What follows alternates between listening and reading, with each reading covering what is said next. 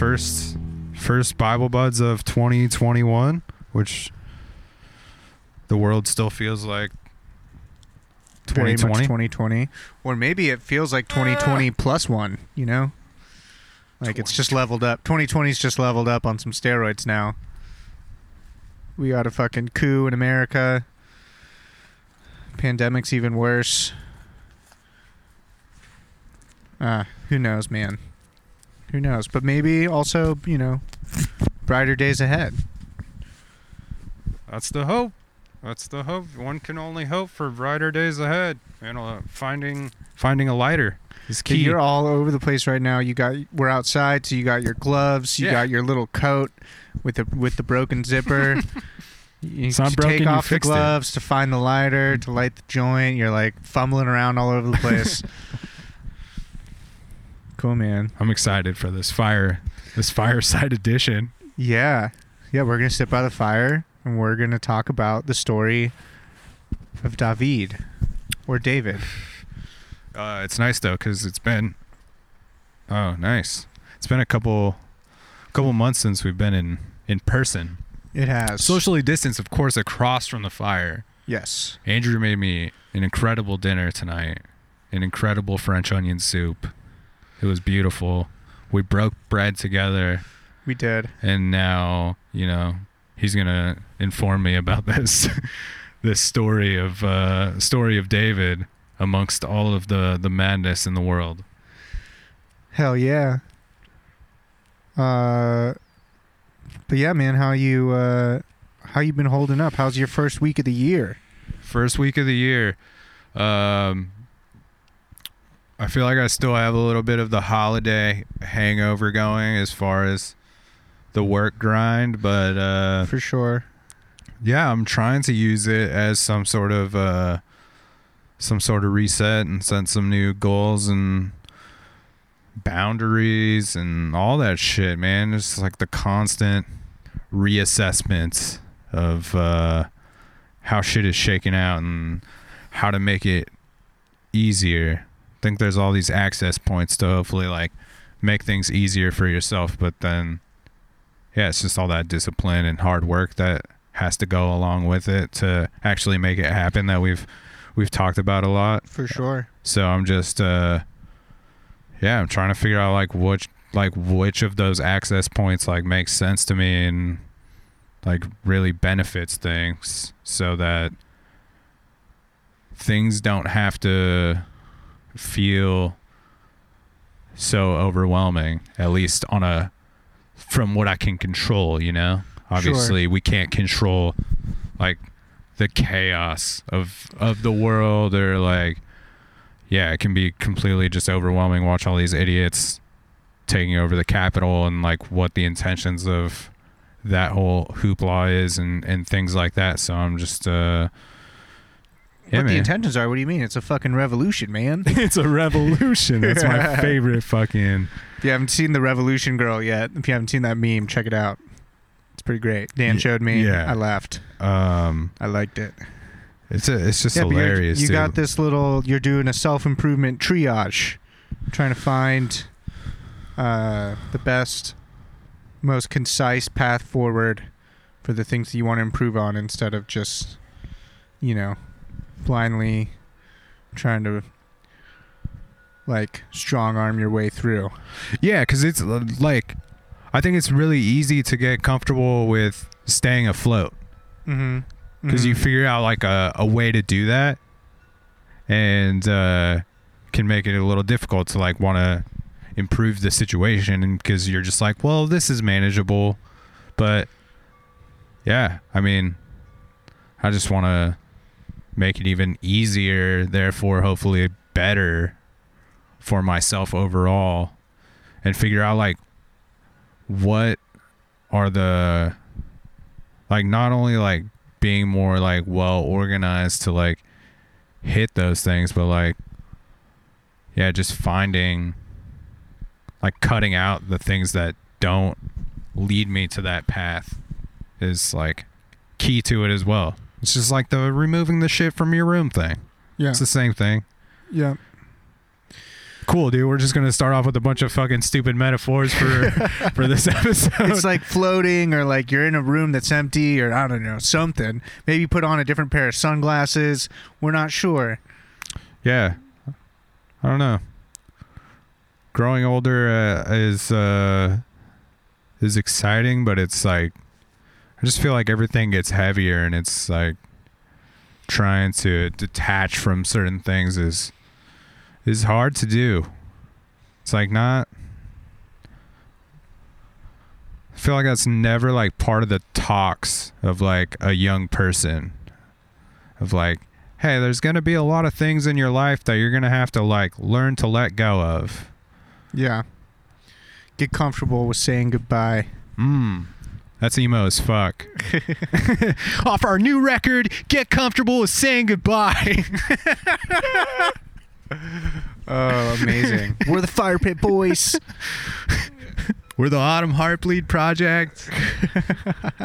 that was always my favorite that my, my buddy James would say for fake emo band names. That's great. it's like, yes. Um, yeah, but that's where it's at, dude. Like, grateful for a lot of a lot of things. I have a lot of cool shit to be stoked about, so just try not to drown in the in the abyss of misery that is easy to uh fall into, especially like now when there's when you can't do all the shit you want to do. There's still like this heavy like maybe on the verge of another heavy lockdown Yeah. you know other countries are like back to like where it started as far as lockdown shit so yeah just trying to fucking be kind to myself as well to to burn a day every once in a while little Yeah. fucking sometimes that is the the self-care Yeah, it's what your it's what your body and your soul needs. It's just sitting in front of the fucking TV and playing playing video games all day and showing these kids that I'm still good at sports games at Yeah, the age of 35 or trying to. Watch out. Um yeah. What about you? I'm I'm pretty good, man. Um, I feel like I've been very contemplative in this start of the new year, doing a lot of deep, taking a lot of deep self inventory. Um, yeah, but it's been good, and yeah, I'm just looking forward to you know, hopefully, this year just uh, has a little more in store in terms of uh, you know some things to do than 2020 had. And i'm just i think that like everyone or like at least like everyone we know for the most part i'm very much looking forward to not dealing with trump in the news all the time and fucking just i don't know some level of sanity restored in politics i think is going to be hopefully going to be nice you know who's to say but I'm I'm willing to give it a shot. So I'm looking forward to that. And yeah, I'm just uh just enjoying trying to get through the winter, enjoying any moment that's dry and not rainy here in Portland. Went on long walks today because it was didn't rain today, and uh, yeah, and I've just been like real staunch about like trying to spend more time reading and playing instruments, which is something I sort of I feel like I sort of fell away from in 2020 to a degree. So I'm just trying to take make that a daily thing again instead of a sort of like I don't know, occasional thing. But yeah, I'm uh I'm doing good. Yeah, dude. Playing the music is definitely helpful seems to the mental health. At least for myself. Even if I just go home and like I don't know.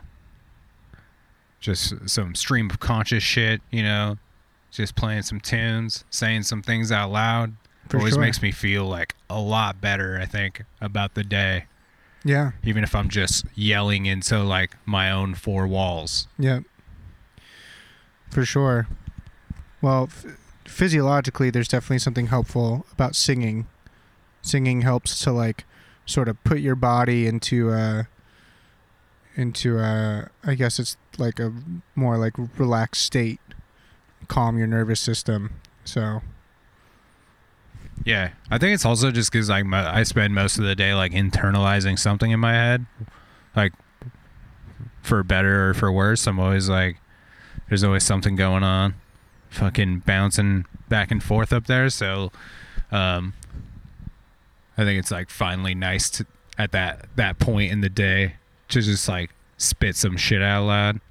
It's like all this bullshit in my head you're, you're laying out bars. that I'm not like I'm not like yeah probably not saying to anybody during the day. Dan, you heard it here. Dan Cable goes home by himself in his apartment and he lays out bars and bars, bars on bars, just fucking cooking up the cakes in the back of the room. Don't want to be here, but I gotta leave soon. Don't and it's do gonna- Don't do it. oh man, no, it's way more sad boy than that. I wish it was cooler than that. Yeah, yeah, my shit's sad too. What are you gonna do, huh? I should I should dedicate more times than time to like singing about frosting cakes than I do about being a sad boy. For sure. Yeah, Um, but yeah, it's still it's still wild right now, man. It's like you do have to be pretty intentional about uh, like, intentional about like all of your time spent right now.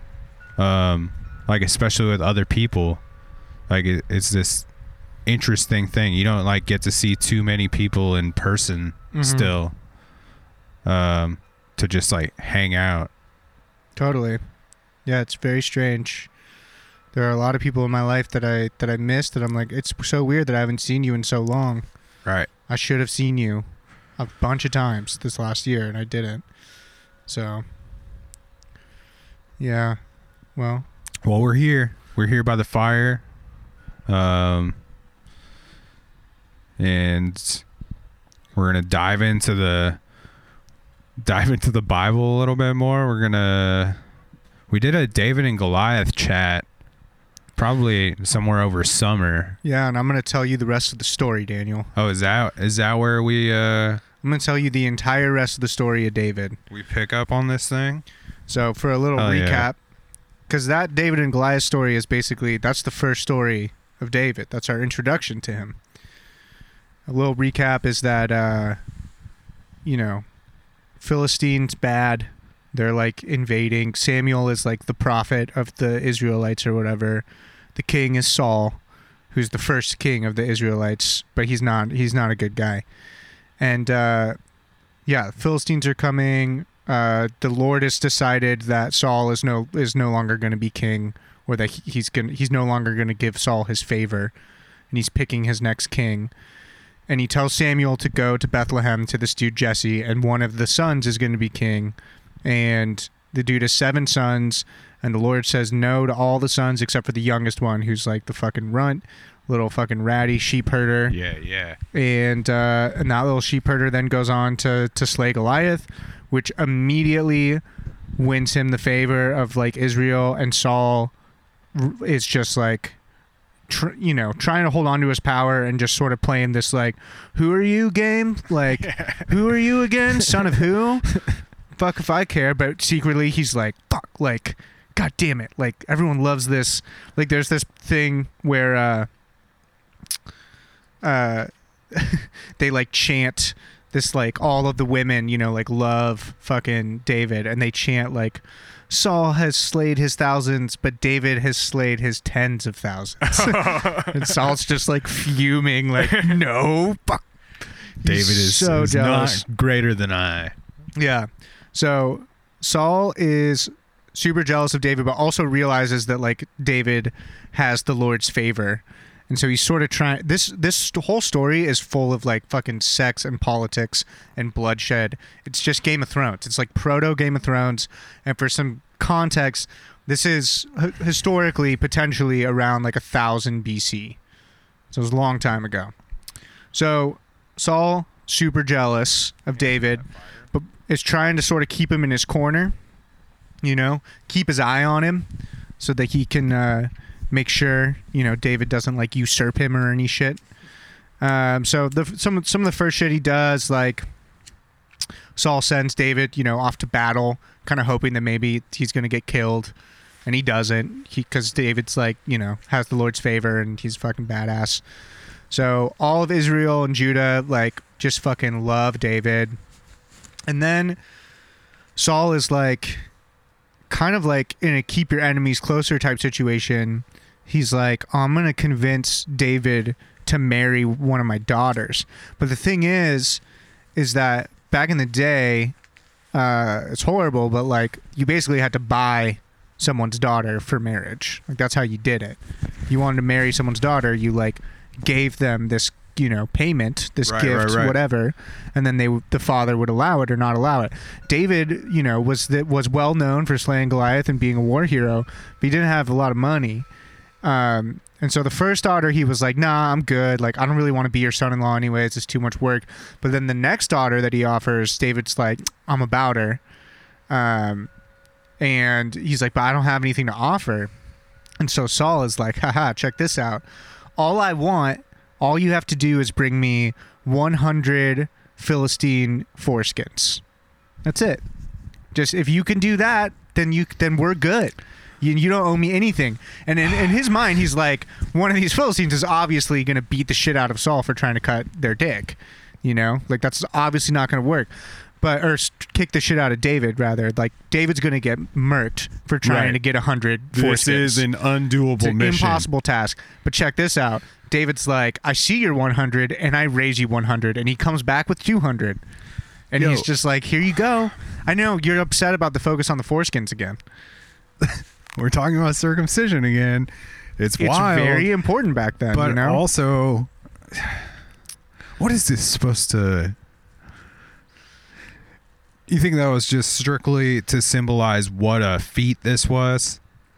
To like use the foreskins as the thing that he has to get. Well, part of it is like, you know, the Jews don't fuck with the foreskins. So, uh, yeah. One, one, it's obviously like an impossible task to get 100 foreskins from 100 unwilling men. But also, it's like by taking their foreskins, you're making them part of your tribe or some shit. Right. I don't know. Or at least making them holy in the eyes of the Lord or something. I don't really know why they do the circumcision, Dan. I've never really done the research on it. I don't know that I care to, but We should get. I want to do like a s- an expert episode with somebody that can explain to all us this shit. the the circumcision and the importance of this. for sure. So what happens is, is again, Saul's like, I mean, David fucking wins, right? He gets to marry Saul's daughter. Um, Saul is not pleased with this, and he keeps like doing this weird thing where he's he just tries to. He'll, David will be playing a harp in like the palace, He loves when And David then- plays that harp. and then Saul will just grab a spear and casually like throw it at David, and David will be like, "Yo, what the fuck?" And then Saul will be like, "Sorry, like a evil spirit overtook me." But then like on the second or third time that he does it, David's like, "No, you're fucking trying to kill me." And Saul's like, "No, I swear I'm not. I swear I'm not." But David's like, "I'm I'm hip to it now, and I'm fucking skipping town." it's interesting that he would he would fuck with that because I remember from when we did David and Goliath that that was like part of the thing that that David's harp playing did for him was it kept Saul's demons away. Yeah. So like for him to interrupt that, he's like tempting that at the same time as like fucking with this kid about like this thing. Yeah, he's like well, also like it's- partially it's because Saul knows that the Lord has left him. The, the spirit of the Lord is no longer with him, and it's with David. But he's still hanging on to power because he's sort of this like demagogue, like you know, greedy guy. He's a Trump. He's basically Trump. You know. Um, so David skips town on the New Moon Festival. Saul's very obviously very upset. Uh, he does this with the help of Saul's son Jonathan, who, like all of the women in Israel, is also totally in love with David. Like, David has Jonathan by the balls. Jonathan is all about David and is like, I'm going to be by your side forever and ever and ever, and basically is. So Jonathan helps David skip town. hold on, man. What's up? I got really baked. I need you to tell me who Jonathan is again. Jonathan is is one of Saul's one of Saul's sons, This is- King Saul. This is the one, you know. I'm gonna try to not do too many names. No, it's it's great. It's just uh you know, when you let the other person dri steer the ship, Right. and you're sitting in the passenger Pay seat, attention, Daniel. you just keep like burning the joint a, a little bit longer Right. than you maybe would because there's, you know. it's all good. All right. So David skips town. He starts going to all these other places, and it's he's basically just creating a murder trail for Saul because Saul's just following him and being like, Oh, "Oh, yeah. David was here. You let that dude here," and then he'll just be like, "Murd, kill him, kill him." like he's just fucking murking all these people. It's it's pretty fucked up. Um, and so at this point, David knows that like obviously Saul's trying to kill him and is like chasing after him. But again, he's got the Lord on his side, and the Lord has said, like, I'm going to deliver the enemy into your hand. This is like uh, similar to like Paul trying to be ambushed by the Jews all the time. yeah, sort of. like on Sort that of. whole journey to Rome. They're similar. um, yeah, so he's hopping all over the Middle East, and at one point, like Saul's army catches up to David, and David is hiding in this cave, and Saul doesn't know that, and Saul is still trying to find David, and he sees a cave, and he's like, "Oh, I need to go take a piss." So with his like back to David, he's taking a piss. It's like the most vulnerable you can be as an animal, right? And with his back to David, you know, all of his men are like, "This is it." Like the Lord said that He would deliver your enemy like right to you, and then you could decide what to do. And David decides, even though Saul is trying to kill him, he's like, "I'm going to spare his life. I'm not going to. I'm not going to kill him." But as soon as Saul leaves, uh, and not knowing that David was like behind him the whole time, Yeah. then David steps out and he's like, "Hey, dipshit! I could have fucking killed you. Look, I have a piece of your robe that I cut off. Like, I could have fucking slit your throat, and I didn't do it. So why you? Why don't you fucking stop trying to kill me?" And Saul's like, "All right, all right, all right. You're definitely like a better dude than me. I'll give you that. Clearly, uh, you know, you have the favor of the Lord. Sure, let's call it good." Let's let sleeping dogs lie. I totally won't try to murder you again. and so David's like, cool. I don't super trust that. Uh, so I'm gonna sort of like continue to run from you. And sure enough, like a couple years in, Saul is like in pursuit of David again because he's worried that David's gonna like kill his entire family and kill his lineage and take over as king of Israel. And it's gonna be this whole thing. And so, whoa, kitty. Oh, is that the? Oh, I thought that was the Holy Dude from over here. It looked like that was the Maybe it Holy was. Spirit. Maybe it was. that chair we is got a moving. chair rocking out of nowhere. So this time it happens again. Like Saul's army is camping. David is somewhere where he sees them, but they don't know that they see him. And he's David has some men, by the way, too. He's got some followers at this point. He's got some people who are like, yeah, this is this dude is. They're like looking after him, following like cruising he's got with like a, him. he's got his own little army essentially of like yeah, Yeah. little little warriors. you People know? are He's got fuck, he's got fuck with David yeah, heavy. He's got a couple hundred maybe. he said, So some of his some of his men are like, "Hey, that's fucking Saul down there with with his troops," mm, and uh, David is like, "Hey, do you think like should one of should two of us go down there and just like murk Saul real quick?" And they kind of look at him and they're like, "I thought last time you were like all about mercy and." And David's like, nah, nah, nah. Let's see who's gonna come with me. And so this one dude's like, all right, all right, I'll go. So they go down there. Apparently, the Lord puts everybody in a super heavy sleep. The Bible literally says that. It's like the Lord puts everyone in deep sleep so they don't wake anybody up, even though Saul's sleeping in the middle of the camp surrounded by like a thousand soldiers. he just Sandmans them all. They come across Saul and he's passed out, and right next to his head is a spear stuck in the ground. And the dude that's with David is like, How about I just go grab that spear and just done. One shot. He's like i he goes i won't strike twice. Promise you that. And david just does a 180 and is like no this was a test and you failed.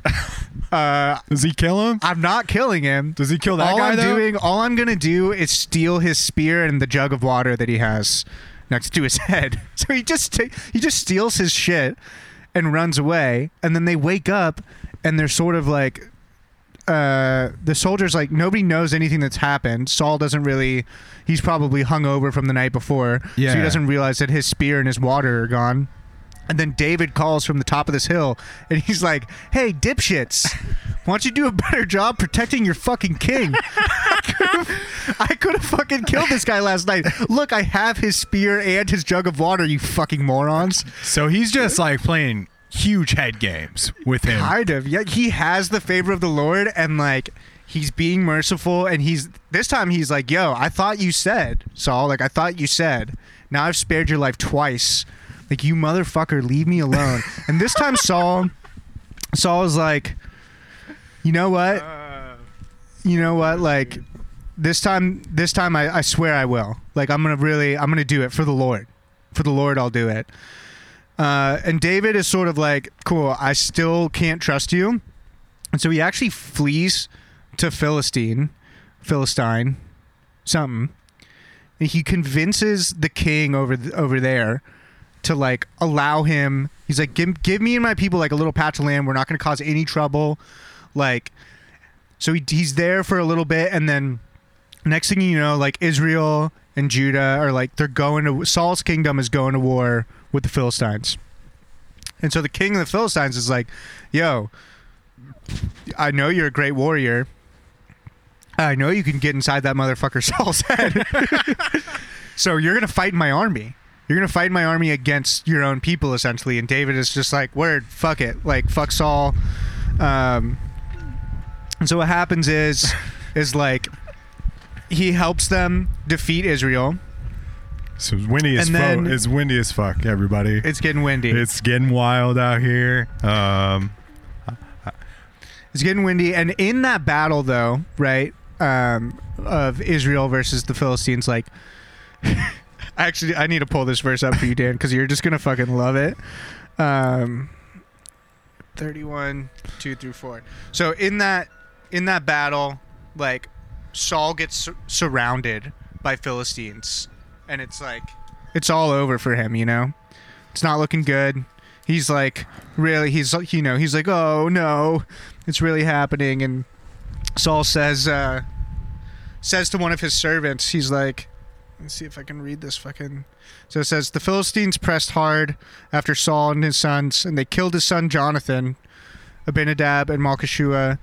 Uh, the fighting grew fierce around Saul, and when the archers overtook him, they wounded him critically. Saul said to his arm bearer, Draw your sword and run me through, or these uncircumcised fellows will come and run me through and abuse me.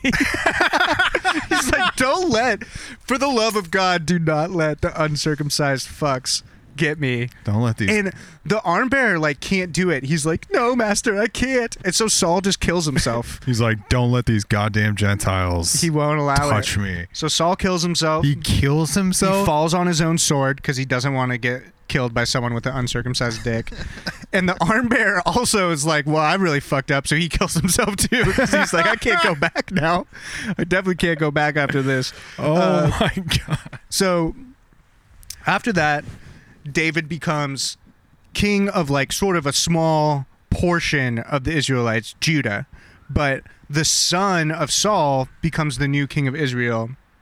His name is uh his name is uh Isho Ishogun uh, whatever, it doesn't really matter.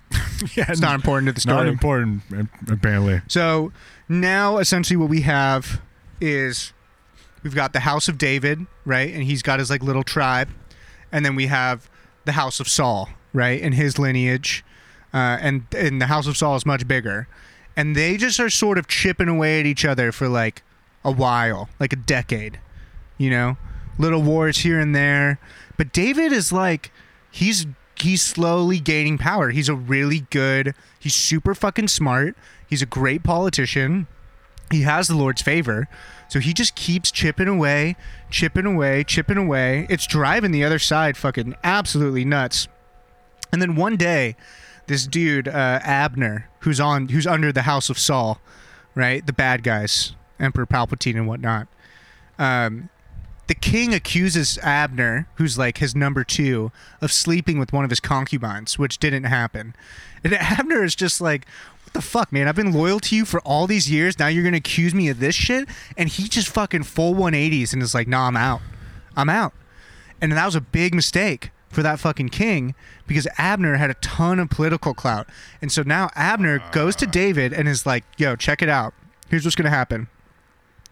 I am he actually he do, he does this before he goes to David. He goes to all the elders of Is, of Israel and is like, "Look, we all know that we're done with this like son of Saul shit. This dude's a shitty king. We all know that David was like the chosen king." And we've ju- we're just waiting for like the right death or something. Like, why not just make him king now? Let's just make him king. And so like the elders are sort of like, okay, yeah, that sounds that sounds cool. And so then Abner shows up. He's like, David, listen, I know like I wasn't on your side. I know I probably killed like a bunch of your friends and shit in war. But here's the deal. Like I got accused of something that was not super cool and I didn't like it. So now I'm going to make you king. I basically already have. Like I convinced all the elders for like they're down with a coup. And David's like, tight, tight. Okay, like how are we gonna pull it off? And Abner's like, I'm going to uh like I'm gonna go over here and like you know I got to do a little more politicking. And David's like, cool, yeah, I'm sending you off now. Like go finish your politicking so you can make me king. But as Abner does that, some of David's like top soldiers see him walking around and they're like, What the fuck is this guy doing? Isn't that Abner? That fucking asshole from the house of Saul? And so they fucking like murder him and like bring his head to David and David's like, No what the fuck are you doing? He was gonna make me king. But uh that's so fucking funny. Yeah, the kid's Oh. his name is uh, King Ish Bosheth. Um, and so uh, at that point, David's like, okay, fuck, like we got to mourn the death of Abner. But Abner's like already set the wheels in motion, right? He already talked to the elders. He already Oh. stirred up political shit. And so what happens is these two other dudes that again were on that side s- sort of finish the job and they kill King Ishbosheth, who was the son of Saul. They just ki- they just murk him. They just stab him in his sleep, and they bring that body to David, and they're like, "Yo, check it out. We made you king." and David goes, da- and this is true. This happened. David looks at them and goes, "Do you guys know what happened when someone came to tell me that Saul was dead?" and they're like, "Uh, no." And David goes, "I murdered them for telling me that news with glee.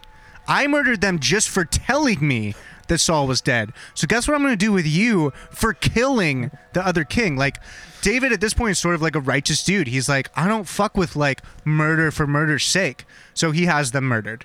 Um, you know, he's their heads c- cut off, the whole thing. Um, but he also becomes king and he takes Jerusalem.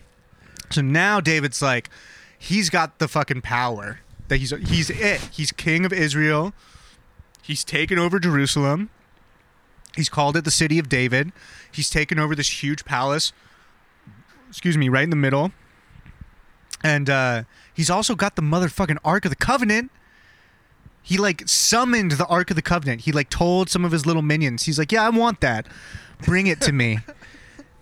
and uh, this is amazing. So like the Ark of the Covenant comes, and David is so fucking stoked that he's like dancing around naked in the palace, like everyone can see him. And then he like runs down to like where they put the Ark underneath the tent, and he's like dancing around it and like burning things at the altar of it, and he's like kind of like celebrating with like these little like slaves and like women. And at this point he by the way david has like 10 wives 12 wives.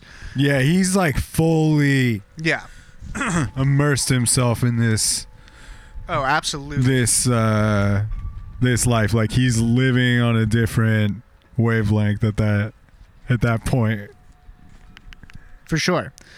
And uh, so, but what's what fucking cracked me up is that uh, fuck, I gotta find it.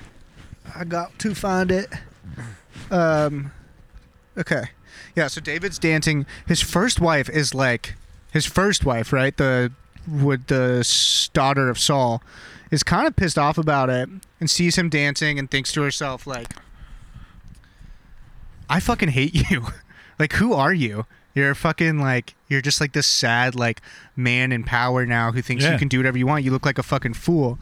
And Saul's response to that is, uh, he goes, It was before the Lord. Well, okay, so when David returned home to bless his household, Michal, who's the daughter of Saul, his first wife, came out to meet him and said, How the king of Israel has distinguished himself today, disrobing in the sight of the slave girls of his servants as any vulgar fellow would.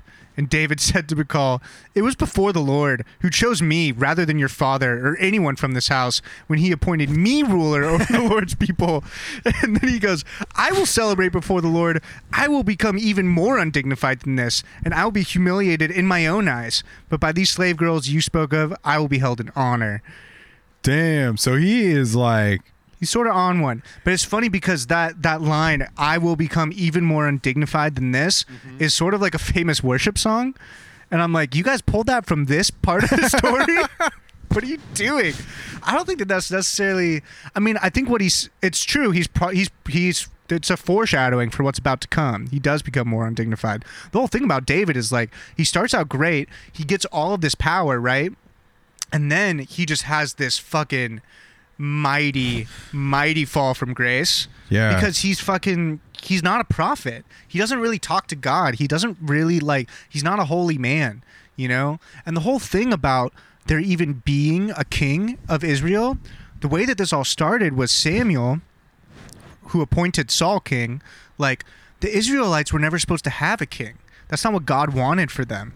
But they were like, no, we want a king like everybody else. And Samuel, who was the prophet of the time, was like, yo, that's not what God wants. God wants everybody to be like a priest and for us to just like, we're not supposed to be like everybody else. And then they're just like, no, we want to be mm. like everyone else. We want to have a king. Yeah. And he's like, gives them this whole speech about how like, corrupt kings are and how kings like mistreat their people and the israelites are still just like no we want that we Well, want that Yeah. it's it's like so- the that whole idea of like Jesus wouldn't have wanted to be king. Right. Right, know, for or- sure. But so God sort of gives them what they want so that he can kind of show them. I mean, he shows them with Saul, right? That obviously, like, y'all were fucking wrong. And now with David, I mean, David's a much better king, but he's still sort of showing them that, like, they're not perfect. But before we get there, before we get to the real juicy part, because there's a really fucking juicy part coming up, there's a really important theological moment here that happens and it's God's promise to David through the prophet uh, Nathan. And what God says, He says, uh, "Now then, tell my servant." Da- this is God speaking to Nathan. He says, "Tell my servant David, this is what the Lord Almighty says: I took you from the pasture and from following the flock to be ruler over my people Israel." I have been with you wherever you have gone, and I have cut off all your enemies from before you. Now I will make your name great, like the names of the greatest men of the earth and I will provide a place for my people Israel and will plant them so that they can have a home of their own and no longer be disturbed. Wicked people will not oppress them anymore. Lame fucking prediction that was. Super wrong, God. As they did at the beginning and have done ever since the time I appointed leaders over my people. I will also give you rest from all your enemies. The Lord declares to you that the Lord Himself will establish a house for you. When your days are over and you rest with your fathers, I will raise up your offspring to succeed you, who will succeed you, succeed you, who will come from your own body, and I will establish his kingdom. He is the one who will build a house for my name, and I will establish the throne of his kingdom forever. So what's Giving him the trippy about that to the kingdom. is that's this is the Old Testament, right? This is a thousand years before Jesus. Remember how the book of Matthew starts? It starts with this lineage of like from Abraham to whoever to whoever Yes, to yes. David, and then from David down to Jesus. And the reason that they did that is because in the book of Samuel, God says, "I'm going to establish a kingdom forever from your from your lineage," and so Jesus is that forever kingdom. Anyways, Heavy. so That's heavy down down the tree. that's God's that's God's promise to uh, to David that he's going to be his his bloodline Yeah, is going to rule forever. For sure. uh, and, and he's going to make sure of it. So at this point, again, David is sort of like at the height of his power.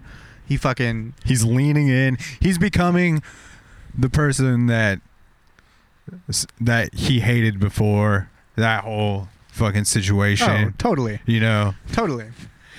Yeah, man. So he's out one day on the top of his palace, just sort of taking in the afternoon wind and sun, you know, nice little breeze, and he sees across the way this beautiful woman who's naked, and he's he already has fucking like fifteen wives at this point, he looks across the way. Uh, it's this woman named Bathsheba, and he knows that Bathsheba is Uriah's wife, and Uriah is like his number one like military dude who's who's off to war right now without David. Like David's hanging back, even though he was like a warrior king. He's not out on this campaign. He knows Uriah is gone. He sees Bathsheba, and he just has to have her. So he's king. So he summons her. She comes. She cleans herself up. They fuck. And then she's like, "Oh no, I'm pregnant." And David's like, "Ooh, we got a real problem on our hands Oh, because man. Uriah was gone that whole time." So, fuck. So he summons Uriah back from war, and he tells Uriah, he's like, "Hey man, just go." Like go home and just be with your wife, you know. Like he's trying to get Uriah to fuck his wife, Yeah. so that he can wipe his hands clean. Right. He's like, just go home, be with your wife. Like, it's all good. But Uriah is a fucking real one. And Uriah's response to it, or he finds out the next day that Uriah did not go inside his house. He slept on the stoop of his house outside. And David's like, what the fuck, man? Like, why didn't you fuck your wife? Why why didn't you go inside? and he goes, you think that while all of my comrades are at war, sleeping under canvas and like fighting, that I would take the pleasure of my own home and wife? I will never sleep in my own home and wife until like He's all everyman. till yes, he's a real one. And David's like, you motherfucker. So because he doesn't want to have, he doesn't want the shame of all of this coming out. You just see see them having like some sort of like one of those silent yelling matches outside of uh, outside of Uriah's house. Like you will do it. You'll do it. You motherfucker. Do it. Um, Have you have you seen uh, the girl next door? no. Um, well, it's this really ridiculous comedy from like early to mid two thousands, um, and this uh, Hit me with that lighter. d- dude in high school ends up linking with a super beautiful girl. It's Elisha Cuthbert. Um, it's somewhere. the The lighter is somewhere. Don't worry, Daryl. I'll get it to you. Um, Is there a point to your story here about the girl next door? Did you just want to call out yeah, a funny sorry. There's scene? just like this this really ridiculous. Uh, I'm stoned, man. I'm trying to find the Right. lighter, and there's just this really ridiculous moment in, in that movie where uh, this dude's friend like knows he has the opportunity to uh, to maybe have sex with this girl, and he's just like, Matt, if you don't fuck her, I'll kill myself. Yeah. That's sort of what's happening right now with David. He's like, I really need you to do this. And Uriah's just, he's too real. He's just like, nah, man. Like, I. And so David's like, okay, all right. You know, I see you. And so what he does is he, uh, he drafts a letter to like the number three military dude and he gives it to Uriah and he tells Uriah, like, hey, whatever you do, like, I need you to deliver this letter to that guy, but do not, yo, if you don't have the lighter, don't worry about it. You know, we lost the lighter. It, it's okay. These things happen. But what we do know is you, if you don't have it, if you do have it, It's interesting though because I was gonna toss it back to you at a certain point. it's okay. Anyway, So, David gives Uriah a sealed letter, and uh, and he tells him like, "I need you to deliver this to the military dude." He's like, "But don't open it." And what was in the letter was basically like, "Hey, I want you on the on the next battle. I want you to put Uriah on the front lines in the most like fierce part of the battle." and then I want the whole army to fall back. So basically, he's just like, I want Uriah to die at the hands of our enemies, and that's exactly what happens. Um, so he's So- Uriah's going down. so that happens, and Bathsheba's like, "Yo, what the fuck? Are you kidding me?" And David's like, "Guess you got to be my wife now." so now Bathsheba's David's wife. The Lord is not happy with this move. The Lord has made it explicitly clear to Nathan, who's the prophet of the time, because Samuel's dead now. Made it very clear, yo, this was not chill. This was super Yeah. not chill of David. And so Nathan goes to David to try to convey to him how displeased the Lord is with this fucking move. And that, like, there's going to be consequences, Lord qu- consequences for this, not just like normal shit. Like he's going to fucking bring a plague or some shit unless you try to right the ship. fucking figure it out. So he tells Nathan tells David this parable about there's this really rich man who has, you know, a hundred sheep, and a poor merchant comes through who only has one sheep. And the rich man wants to do something nice for the merchant. He wants to cook him a meal. But instead of taking one of his own sheep to cook for the merchant, he uses the merchant's one sheep to cook him a meal. And David is like, not realizing that this is a parable, David's like, fuck that guy, let's kill him. and Nathan's like, no, you're that guy. You had a bunch of fucking wives and you took Uriah's only wife and then you murdered him for it. He did nothing wrong. You're the guy. And David's like, oh shit. And so then Nathan's like, yeah, now God told me that your fucking consequence is that your own house is going to rise up against you. There's going to be fucking all this meddling from within, and your shit's about to get fucked. So watch out. David's like, uh oh. Sure enough. David sent it, dude. He Yeah. he sent it, and uh, Enter Absalom, one of David's like fucking 40 sons, because he has 18 wives. So enter Absalom. Absalom gets the idea that he's like, yeah, I think it's time for old, it's old man David's time, you know? Like I want to be king. So he sort of starts his own little like he starts his own little group, you know? And then like he starts to he starts to pick up some speed. And then the conspiracy grows like pretty big. And he successfully overthrows David. And like runs David off and David runs off, you know, this king of Israel runs off barefoot into the mountains, crying and weeping because his own son has overthrown him. And Absalom is like, okay, cool, cool. So I did it. And he goes to one of the high priests and he's like, what should I do to like really solidify this? And the high priest goes, you know what you should do? You should fuck one of David's concubines that he left at the palace to like look over the palace. And he's like, wait, no, you should actually, you should fuck one of them in public in front of everyone. And then he's like, wait, you should fuck all of his concubines in public. And so they bring it, they like set up a tent on top of the palace. And one by one, Absalom fucks all of David's wives. What to is- like prove that he's king of Israel? This is in the Bible. This is real. This is fucking real. Isn't that incredible? The priest was like, the high priest, the high rabbi was like, fuck his wives in public. That'll do it. That'll show him. Oh my god. So, anyways, the Old Testament is ruthless, man. Absalom does that. Um, and at some point, like some people go out and they find David and they're like, yo, David, you got to come back, man. Like your son is a shitty king. You're way better.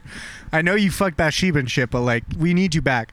So David's like, all right, all right, let's make an attempt. And in that attempt, someone sees Absalom riding on a donkey. And they're like, "Isn't that him?" And he like looks over his shoulder, and right as he looks over his shoulder, his head gets caught in between like these branches of an oak tree, and the donkey keeps walking, and he just gets he and accidentally hangs himself in an oak tree. And so then David's like, "Oh, cool, we didn't even have to like fight. Like, I'll just take the throne back." And so he does. He just takes the throne back. Um, and then he's sort of like, you know, there's like a bunch of more there's more wars he continues to sort of like strengthen jerusalem and the kingdom of israel uh, and fortify it. And you know he goes on to be like you know this very famous important king with a really fucking crazy story. And um, he writes a lot of he writes this really long prayer um, that sort of gives him the name of I think it's like sweet singer of Israel or something like that. And he's also credited with like most of the books of Psalms, but we're not sure if that's actually true, but like theologically he's credited with a lot of the books of Psalms. And this this like long like prayer that he wrote to God definitely reads like a psalm. Super boring, I would read it, but it's just like you are my rock, you are my but like he just loves the Lord now all of a sudden because, you know, things worked out for him. And uh he has a bunch of sons, obviously, and one of those sons is Solomon. Um, and I'm, I hope we get to get to Solomon maybe after this, but Solomon is known, at least in the Jewish faith, I believe, as the wisest man to have ever lived. Uh, and he was a, this incredible king, like the most amazing king. And part of the reason that David's story is so important is because he was Solomon's dad. And he like made the sort of like John the Baptist, he like paved the way for Solomon, who's just like so much better. So the last thing that David ever says to Solomon, or one of the last things, I thought this would be a good way to wrap up the story. Um, we're actually past now. So the, the story of David is basically two books. It's First and Second Samuel, and so this is David's charge to Solomon now that he's dying, and he's telling Solomon like, "You're, I'm making you king." Solomon's like, "I'm not your firstborn." And he's like, "Dude, my firstborn died." in fucking war or some shit. I don't know. Like it's it's 1000 BC. He didn't make it. Most of my sons are dead. Like someone castrated them in the wilderness. Like they're fucking everyone dies brutally out here. You're the only son left. It's you. And he tells Solomon, um, I'm about to go the way of the earth. So be strong, show yourself a man, and observe what the Lord your God requires. Walk in his ways and keep his decrees and commands, his laws and requirements, as written in the law of Moses, so that you may prosper in all you do and wherever you go, and that the Lord may keep his promise to me. You know what promise we're talking about. David's still in his mind, like, I'm sp- this lineage is supposed to reign forever. Yeah. So you're you're number two in a really long line. God made me this promise. Don't fuck it up, essentially. And uh, yeah, so he's like, so the Lord may keep his promise to me. If your descendants watch how they live, and if they walk faithfully before me with all their heart and soul, you will never fail to have a man on the throne of Israel. And that is the story of David. Interesting how we have to. often you got to fall on the wrong side of things to be able to uh, see the good sometimes. Even when you were on the right side, like on the right side of things at one point, maybe leading Wait. up. Uh, whoa, Stody McGee. Who was on the wrong side of what? David, he fell on the wrong side of things for for a bit. He was like he did. this very honorable man. Yeah, he he could have killed the Saul rise, twice. right? He's on the rise. He fucking conquered Goliath, you know? So he's obviously develops an ego over time because he fucking defeated Goliath. He's also loved by the. He's a like So- Saul was not loved as a king. Right. All these people love him because of uh, what he's done and then also like you know, there's some, some probably some ego and some power tied into playing these mind games with Saul for a while, and Yeah, he fucked and with Saul things of that. But you definitely, I don't, I don't think at the beginning of David you foresee him becoming this uh, like super powerful king who treats people like shit and you know is sleeping with people's wives and you know trying to manipulate people in ways to to get them killed and and things like that. So what i was saying is, is like it's interesting i think a lot of times maybe to not the extremes that david did is that sometimes to like understand something you have to get on the wrong side of it you know you have for to sure. fall Well, that's the thing about David is he was, and the story makes this very clear. He was a he was a man. He was not a fucking. He was not a prophet. right He was not a spiritual master. He was just a fucking man, you know, who had a lot of good but a lot of bad. And like the worst thing that he ever did, which I cannot believe that someone wrote it down if he was like this revered king. I can't believe that someone was like, "Yo, should we include the part about Bathsheba?" And they're like, "Yeah. Yeah, throw it in there." Um Yeah. and I'm sure he did probably worse shit. If this is what they were willing to write, what other shit did he do? Um, well, it's a fucking time of savages too. Like this isn't 2021, you know that we're talking about. So the stuff It's going true. on is it's a lot of bloodshed. Yeah, it's This a much story more, is like, fucking R rated. it's. I mean, especially the way you told it. Absolutely. But dude, my embellishing, I know I told it in sort of a funnier way, but the embellishing is like not there. Like I'm giving you the hard facts Yeah. of what happened. But yeah, man, I just think that's uh you know, that's a very human thing to fall on the wrong side of things and have to see it from that side to uh to evolve and He had to become have his that, own like, dark night of the soul. better person, you know? It's giving people like yeah, he was fucked up and it seemed like he had to pay some dues to get himself back in the good graces of people. But he like they allowed like someone allowed for that space for Yeah. him to do that, you know? Yeah. So I think that's that's interesting. That's like parts of that story, the way he fucks with Saul, reminds me of this uh this really dope one of my favorite revenge movies is this uh it's this Korean movie, I'm pretty sure. Um it's called I Saw the Devil Okay. and it's one of the most intense revenge movies I've ever seen. It's great. Um, yeah, I don't even want to like give away too much of the plot, but the idea is it's it's very If- much like if at this mind point- game of torture in some ways, and like when you hold that power over somebody is uh, Yeah, especially when they've been fucking with you. Right. And it's, you know, it's this this dude who's just like he's after something, you know, Yeah. and he's he's going to to great lengths to uh to to do more damage than uh than he's even like can even fathom. Right. You Then, know? than's been inflicted on him. Yeah, and Whoa. Yeah. So it made me think of I Saw the Devil, which I would definitely recommend people checking out if you're into that sort of thing, like revenge movies and whatnot. It's uh, it's pretty wild. Um, yeah, that was that's an that's a very intense story. Dude, it's so gnarly. And the thing that's funny is that there's actually another story of David in the Bible that another, uh, a later Jew was like, he was like upset with the book of Samuel. So he, uh, he wrote the, he wrote this book called Chronicles, which is also in the Old Testament, which is basically just a G-rated version, like it's a G-rated story of David. It takes out all the, all the gnarly stuff. It's like the children's version. Um, but it's also so interesting that David is so revered, even in Christianity. Like, I was able to find tons of sermons about David, King David, because the Bible describes him as a man after God's own heart. And so it's like we should all strive to be men after God's own heart. But, like, it's like, yeah, he also, like, he had so many wives and, like, he killed so many people and, like, he like yeah he killed people in battle but he also just like murked people like once he had the power.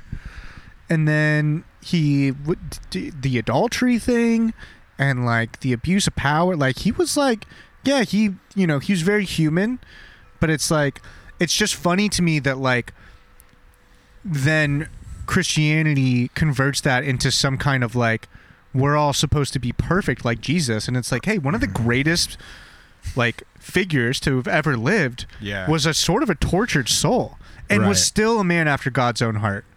So Yeah. like maybe it's I'm not saying that it's like okay to murder to fuck Bathsheba if she's not your wife because it's not. But I'm just saying maybe it's okay to be a little sloppy sometimes, you know? It happens. We're Yeah. not perfect. We're not meant to be perfect. Absolutely. Yeah, and it's I don't know. It's hard to to like tell everybody that they need to like give people that space to grow that have done like really shitty things to them directly or um you know in some way harm them even if it's indirectly so i totally get that like some people don't want to be like yeah fuck th- like fuck david forever dude like i don't care if he became this great person or not like For sure. there was this period where he really ruined my life. I mean, or, if you, know, were like, if you're Bathsheba's sister, you're probably like, uh, yeah, fuck that guy. He's a fucking monster. right, Or you're Uriah's mom, you know? Whoever, if you're re- tangentially related to that situation or directly uh, a recipient of you know David's shit. You're the dude who called the order to kill Uriah, who is probably your best friend at the order of the king because the king fucked his wife. Like, that's some heady shit. Yeah. Some dark shit, and I don't think that those people should be called to necessarily forgive David. For sure, like I'm in no position to, uh, you know, expect a a family member of someone that was murdered to for them to forgive the murderer. You know, like I'm in no For sure. spot to do that. I see both both sides of that. So like I totally understand. Like I'm saying, like yeah, just Well, think that understand like that some people don't have the capacity to want to see that growth at a certain point. For sure. I feel Um, like here's the there is a key component though to the forgiveness thing, and I feel like like modern Christianity skewed it a little bit, which was like I feel like we've talked about this before, but it's like forgiveness with like and then they're just good. Like you just forgive and forget essentially.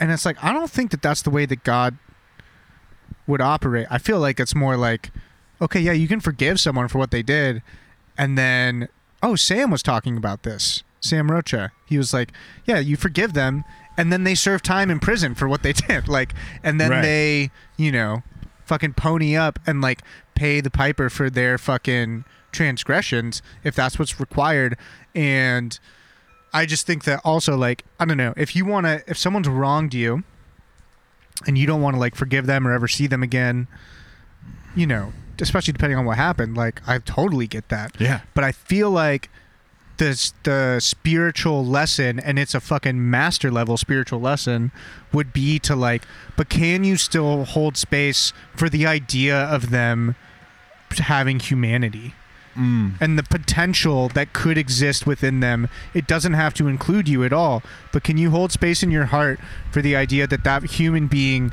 still has potential to maybe be a better human being Right. And it's easy don't from know. the outside of any situation know to be like to be like, yeah, you should absolutely be able to do that, or or not even, or if you could do that, it may serve you in some positive way, but like to actually be in that and Yeah, I don't have to if- experience. i don't know if i could Um, there's uh. Yeah, I understand why things become unforgivable. Yeah, for sure. I do think that that concept of unforgivable or irredeemable is just it's an interesting concept to me, especially in this day and age with cancel culture and shit. Um, you know, I think we've sort of pushed that line around, and I think it's sort of starting to normalize. It feels like, like I don't feel like you get, you know, people like Aziz getting canceled for like doing something kind of scummy and gross. I don't want to get myself into too much trouble here. I'm gonna let people know where I side on that issue, but like, What are we doing? I don't know. I'm just saying, like, I hope that as a society, we can hold a little bit more, like, we can judge less things as irredeemable. You know? Yeah, in, in would- ourselves, in each other, because like, I feel like the moment that you that you judge something as unforgivable or irredeemable, it sort of leaves a mark on you too. And not that you did anything wrong, but it's just like sort of a scar on your own being to have seen yourself in another and seen the like you know it's that's in your shadow now that you believe that things that there's irredeemable th- shit in the universe that's sort of that's a really heavy concept i think and i feel like by participating in it like you do take on some of it yourself. It doesn't it doesn't mean that you're that make it makes you a bad person or whatever. I just think that spiritually some of that some of that weight might be carried around by you now. I don't know. I'm i'm clearly stoned now. I, I smoked that joint after the story. Hey, it's uh I don't know. Think it's like I said, I I agree that like I don't know. It would be cool if uh there were less things that were at that level of undoing. Um but like also I understand the the people again that are like immediately affected by it and and feel like it it's like no you're you're an asshole forever right you know like right but with that, like you can, I'm, I do think you can forgive, and also not wish, you know, ill will against that person. Right. You can be like, hey, fuck you, but like I don't want anything bad to happen to your family. Right. You can forgive. I feel like you can forgive, still be pissed at someone and have anger towards them. Forgive, like, be like, you know, yeah, I don't want the fucking sun to fall on you. I kind of do, but I don't. And, but yeah, it's like, but I don't really want anything to do with you either. Um, I totally get that. I feel like that's so human, you know? Like, and that's why when I'm talking about, like, this concept of, of irredeemable, like, I just, I see that in myself. I see all of the things that I've deemed irredeemable and how maybe that has something to do with me being so hard on myself all the time. You know, maybe there's a connect there. Maybe there's like a maybe there's a little bit of a skid on my uh on my unconscious or my like my being in a way. Some extra thing that I'm carrying around because I would harbor another as unforgivable, unlovable, Mm. irredeemable.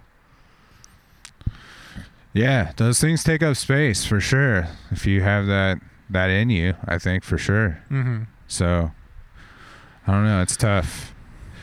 It it's is a tough, tough. thing. I think it all take like hopefully that uh you know that old saying of time heals all wounds or and what have you is like a real thing Wait. too. It does? I, I think so. I think that's the the saying. Fucking incredible. Time. Time, dude. Coming in clutch. Who Time. knew? hey, All the wounds. All of them. I can stick my hand in the fire and no matter what, time is everything. unbelievable time. Dark, dude. That dark series, it's all time. Oh my god. Put it on the Bible Buds watch list if you haven't watched Dark. Fuck. Get it together. That that One show of the best shows ever. messed up my head for a little while. Oh man, yeah, it'll get Um, you. But yeah, I th- I think uh just takes everybody a different amount of time to deal with the same and different issues For sure. and to get to a a place with with that shit where it doesn't uh eat at you so much, I guess. Yeah. Yeah, yeah. But what a wild story, man. Yeah. Thanks for letting me tell it to you. I liked it. I was into it. It was a it was a it was a fun it was fun to just like sit and absorb it. You did a fine job of the storytelling. Oh, thank I thought you. that was great. And I, I couldn't believe the story when I was reading it. I was like, oh my god, there's so many juicy details. This is going to be fucking amazing. also just like a solid fireside chat, Love a good fireside which chat. is really nice. Um Yeah, I'm so stoked on this fire pit that I bought. we're uh so we I don't want to like go too too heavy into it cuz I'm sure that like people are seeing enough of like the crazy shit that is taking place at the the Capitol this For week, sure. you know. We're just just one day uh, removed from it uh, while recording Yeah. this. and- I almost and- don't have words for it's. just- It's like I'm shocked and not shocked at the same time. I'm so like embarrassed by fellow Americans. It's a lot. It's like it's the culmination of a lot of fucked up shit the last four years.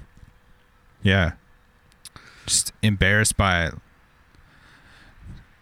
It's wrong on so many levels. Like it's not even just about the the people that um breached the Capitol. It's about like how it was fucking handled. Absolutely. You know, and and the pure hypocrisy that is like lies underneath all of it is Totally. fucking it's disgusting. absolutely ridiculous. But um, you know, we don't really uh, affiliate with any sort of religion here, and um, but I, I stumbled upon. I was curious, like what Christian American nation, you know, was saying about these moments happening because. Uh, yeah, it's a big one. Cause, yeah, just because you know, Republicans tend to lean Christian, Yeah. lean conservative. Uh, that that all um, connects, and I don't necessarily think every one of those sing the single one of those folks is a terrible person. So it's just kind of like, let's see what is the the point of view about all of this shit going on at the Capitol and uh, this dude Rick Warren. I guess he's a very Oh, that's my parents' pastor. oh shit yeah, Yeah. he is from My parents go to his church. Well, Rick Warren is uh, He's a good dude. very well known Yes. uh like huge following. This this church Saddleback, right? um yeah absolutely that's a trip Shout out. Shout out Saddleback and mom and dad. dude we should get rick warren on this podcast Yeah. rick come burn one down with us All right, read, read anyway what Rick Warren had so to rick say. rick tweeted yesterday um here's what god says and it's this uh this quote uh from proverbs chapter 29 verse 4 when the leader is concerned with justice the nation will be strong but when he is only concerned with money he will ruin his country. Proverbs 29 4 He just let the Bible speak for itself. yeah. And i thought that that was uh Yeah, I mean, it was cool to see um you know it, it doesn't necessarily like speak to the social commentary necessarily of the issue but like at a whole like yeah dude like this is seems to be greed at its finest in some ways and like wanting to oppress so selfish and just won't accept it. opposite end of the the financial spectrum, you know, and and Yeah. not giving a shit about people that uh, you know have lesser means and whatnot. And yeah, it was, I just enjoyed. I enjoyed seeing a sentiment like that, like from somebody that does have that big of a voice in that Christian evangelical like world Yeah, to like see a message that's like, hey, I just want to let you guys know that this is yeah. fucked. God doesn't like fuck with this that. is not right, and this is like not like very Jesus like at all. yeah, that's good. And so that was cool. I saw a couple others um, with with similar things. So it's um, that was refreshing to see. I'm sure that there's plenty um, that lie on the other side and are in supportive uh, support of those things, and I'm sure a lot of those people that were there yesterday um, would align as as a Christian, God fearing Yeah, uh, person, which is really really wild. Um, but yeah, just insane times, dude. What a fucking time to be alive! Like it, this is- 2021 coming in Hey, hot. It's always history. We're always living in history, you know. Yeah, I'm tired of having days where I'm like, Ugh, another historic day. God damn it. Yeah, it's I don't know. It's it's pretty mind blowing to uh to witness. We're but off to a wild ride. I am. I'm grateful for you, buddy. Grateful likewise, this is cool that we got to to ride the wave with you. got to do this tonight by the fire and everything. Fireside story time. Fireside What story be time better? is is maybe the new like solo chat. It's the new jam. it's the, the, new fireside jam. story time. Um, Hell yeah. How about this? This is my uh this is like a really stoned stupid quote that I came up with the other day. And um I'd like to leave it with you Please and do. the listeners. Please do. The things I've learned today are the things I'll forget tomorrow. That's right. You won't remember this story at all, except for Bathsheba. And some dude named Urias, I think. I don't know. I can't remember. What All I know is that Bathsheba was must have been really something. what a trip. Someone send us an email. BibleBuds PDX at gmail.com. Links will be in the episode notes. Uh, hopefully, we'll be you know coming at you with some some more chats with some folks here in the new near future. Hope everybody's uh, hanging tough out there, keeping their heads above water, and you know finding ways to to navigate the Amen. strange times. Amen. And uh, yeah, smoke, pray, love. Bless up.